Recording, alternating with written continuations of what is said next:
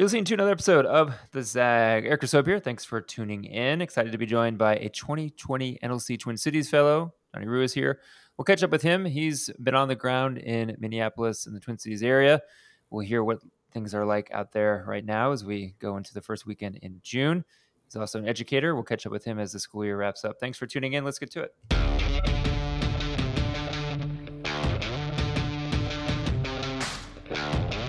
All right, so let's maybe start with some comparison. What is life on the ground in terms of protests, what you're seeing when you're out and about in your city, compared to what someone, say, like me in LA, is seeing on the news? Yeah, um, I think I'll preface by saying that um, I'm a uh, Sri Lankan American. Um, I was born and raised in Japan, so I come from the perspective of a non black POC here. Um, I also live in North Minneapolis, which is predominantly a black suburb, or sorry, black portion of Minneapolis. Um, historically, it's been Redline. Um, I would say probably the two biggest, and I'm sorry, I got some motorcycles outside. No, that's fine. Yeah, my bad. Um, yeah, the two biggest claims going around, I think, um, that's kind of counter to what you're seeing nationally is I think uh, there's been a lot of gaslighting from our governor and our mayor about uh, what real Minnesotans are doing, quote unquote. Hmm. Um, it's been the idea that the people protesting um, or looting or rioting, whatever it may be, aren't actually from Minnesota um, or aren't reflective of Minnesota as a whole. And I think that just speaks to just the amount of insidious of white supremacy that we have in the state. Um, I think Minnesotans get the rep of uh, wanting to be constantly just the exterior of being very nice. Uh, we get the Minnesota nice label quite a bit. And I think it's a lot of face saving that's happening over here. Um, the truth is, like, yeah, there have been people from within our city um, causing riots, causing the violence, and causing the arson. Um, I do also want to point out that there's been definitely a glut of white supremacists that have come through our neighborhoods and causing fires, uh, leaving incendiary devices in trash cans and alleyways. Um, yeah, I'm actually part of the North Minneapolis uh, defense uh, group that we've created. We have a Slack channel, and we just make sure because the police response has been so poor, um, we teamed up as a neighborhood to just make sure everything is okay. Um, yeah, and just from the from the ground perspective, I mean, the fear is real. Um, I think tensions have definitely teamed down a little bit over the last couple days, but it's it, things are still very tense. Yeah, that's what I was going to ask. If you had felt any any market shift in, in, in tone or feeling, it doesn't sound like necessarily that's happening quite yet. And is it a case where there's really now protests every day any in all parts of the city? Is it concentrated in in downtown area? How would you describe sort of what people's choices are if they want to take action right now? Yeah so we had a curfew in, uh, enacted for the last three days. Um, it, it was just lifted yesterday. So the protests have generally been around 38th in chicago which actually is only three or four blocks from where i teach. Um, this is where george floyd was murdered. Otherwise we've had protests in the government center downtown at the governor's mansion in st paul um, several of the police uh, officers involved, their houses are around the suburbs, so there's been protests there.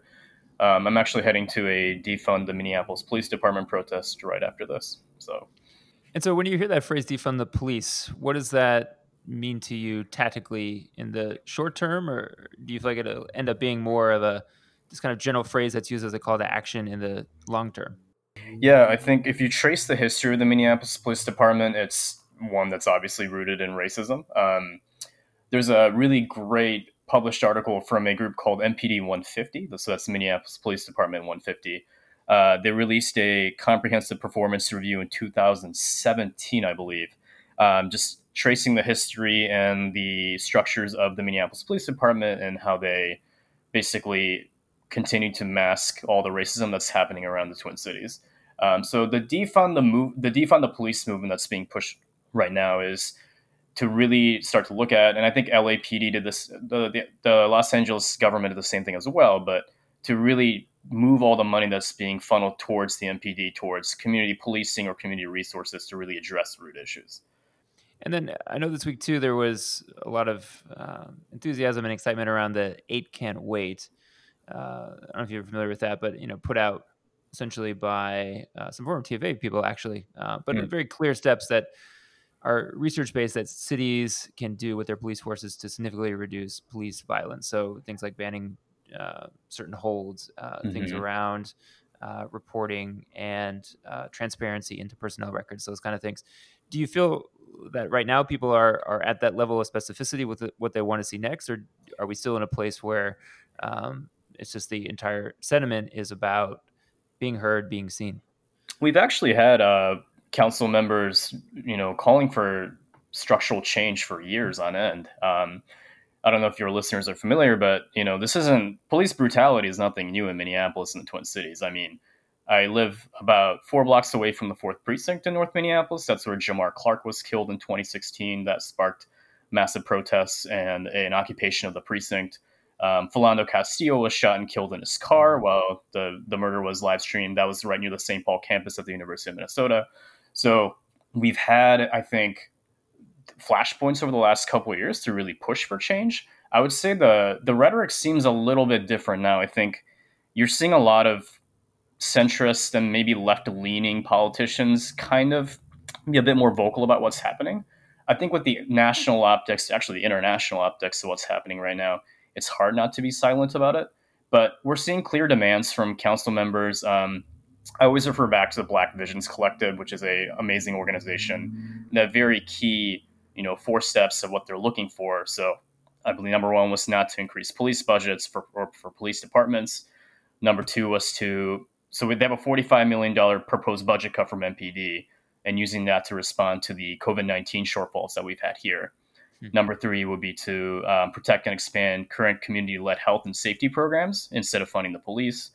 And then number four was to do everything in power to compel MPD and all law enforcement agencies to immediately uh, seize enacting violence on community members. So clear demands all throughout, I think. Um, the course is getting stronger and stronger. So it's you know that I, there was a little bit of levity that I saw with uh, was a tweet saying, "Who would have thought the revolution would start in Minneapolis aside from Prince?" So that sounds about right. When we come when we come back, we'll continue this conversation and talk a little bit more about life in schools and what students are saying about the experiences that are happening to them and what's happening in the city right now in Minneapolis and across the country. Thanks for tuning in to this episode of the Zag. We'll be right back.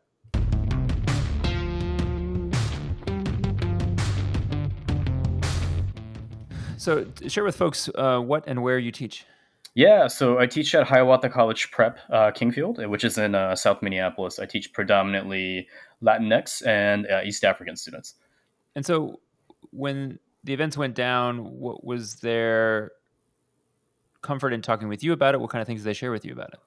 Yeah, so since most of our families are actually clustered around the area where the murder actually happened, so 38th in Chicago, uh, this is a real, real issue for all of our students. Um, the push that we've been really doing is how do we address the real concerns that families have right now with the uh, in access to uh, grocery stores and everything that's closed down while balancing, I think, and really addressing a lot of the anti-blackness that the anti-blackness that is present in Minneapolis. Um, I think it's a very common uh, statistic that you might see now these days, but Minneapolis, the, Minnesota as a whole has one of the 49th or 50th ranked uh, disparity in terms of educational achievement by all races, actually. So, indigenous uh, students, black students, Asian American students, Latinx students, all across the board, we have a huge disparity.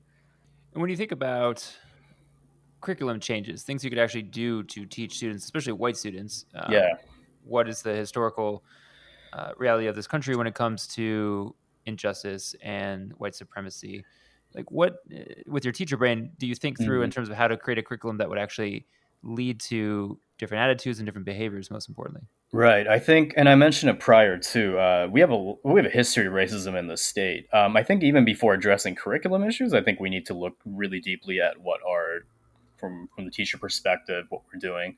Um, a lot of the racism is rare is rarely checked unfortunately. Um, and we have a overwhelmingly white teacher population teaching an overwhelmingly student body that's of students of color here in the Twin Cities. So unless we're willing to make a structural change and actually address uh, white supremacy as a whole, um, and not as like an ancillary thing that you'd tack on to the end of your summer PD. You know, like here's equity one on one, right?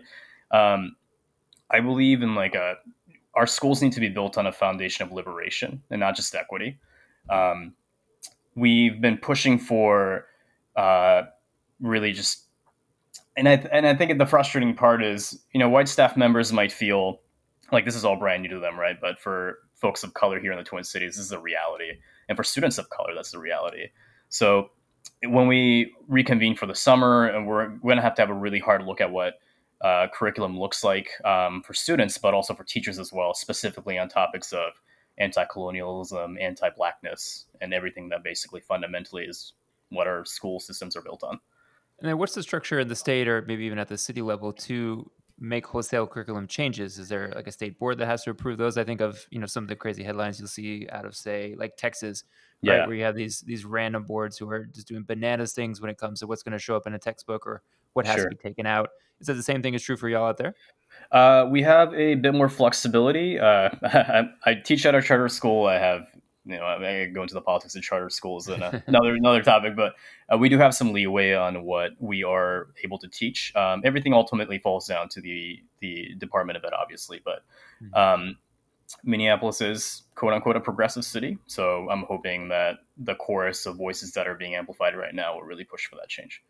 Yeah. Hey, last thing. So you're a 2020 NLC fellow. This has definitely yeah. been the strangest of years to be a fellow. Understatement. Uh, what was it like to make the switch from in person to virtual? I think our our uh, cohort is very activist oriented, which is mm-hmm. fantastic. So we have people from all walks of life um, within different government spheres and activist spheres. And the shift over, I think we had a very real conversation on what that was going to look like before it happened. Um, I think the whole dynamic of it changed obviously after the murder of George Floyd and, and the resulting protests and the movement. Um, but I found s- such strong connection with people in my cohort um, pushing together to really push for change. And um, unfortunately, my capstone had to take a little bit of a backseat, hmm. but I'm, I'm hoping to really re examine that. I was ex- originally examining how the plight of students and families who I teach, most of them are undocumented um, what COVID 19 has done for them and just to amplify the voices of students specifically. So I was doing student interviews and stuff like that to just see how they were doing. But yeah, yeah I think it's this, uh, these last couple weeks have definitely given me a step with a lot of my cohort members to really push for structural po- uh, policy change. So we got a Slack channel going. We have a group app, or we have a GroupMe going on. Just uh, concrete action steps that we can take and how to be more visible. Yeah, and you know because we are in the mode of recruitment for 2021 fellows, and still a little bit hard to know what the actual program will look like, depending on how close or how far away we have to be from each other. What would you want people to consider uh, for themselves if they are wondering if NLC is the right thing for them? What would you want them to prioritize in their decision making process? I think NLC has been very adaptive, as I know my core has been especially. Mm. And if the the physical distancing is going to be like a limitation for you, I you know challenge you to think a little bit deeper as well because we've adapted and we've continued to give great programming. We continue to receive great programming. Um, and I feel stronger as a person because of it. So I think definitely challenges coming up, but this is a prime time to really get involved with uh, just progressive leadership. And I highly encourage people to really look into the program. Yeah, sounds good. Listen, thanks so much for coming on, and thanks everyone for listening to this episode of the ZAG. You can find that application for the 2021 Fellows Program at newleaderscouncil.org. It's due a little bit later in August, early September, so plenty of time, but definitely check it out and get prepared. And if you want to hear more about what alums are doing across the country and current fellows as well, make sure to download and subscribe to the ZAG. You can find all episodes at all the places you get your podcast SoundCloud, Spotify, Stitcher. They're all there. Check them out. And until next time, we'll catch you soon.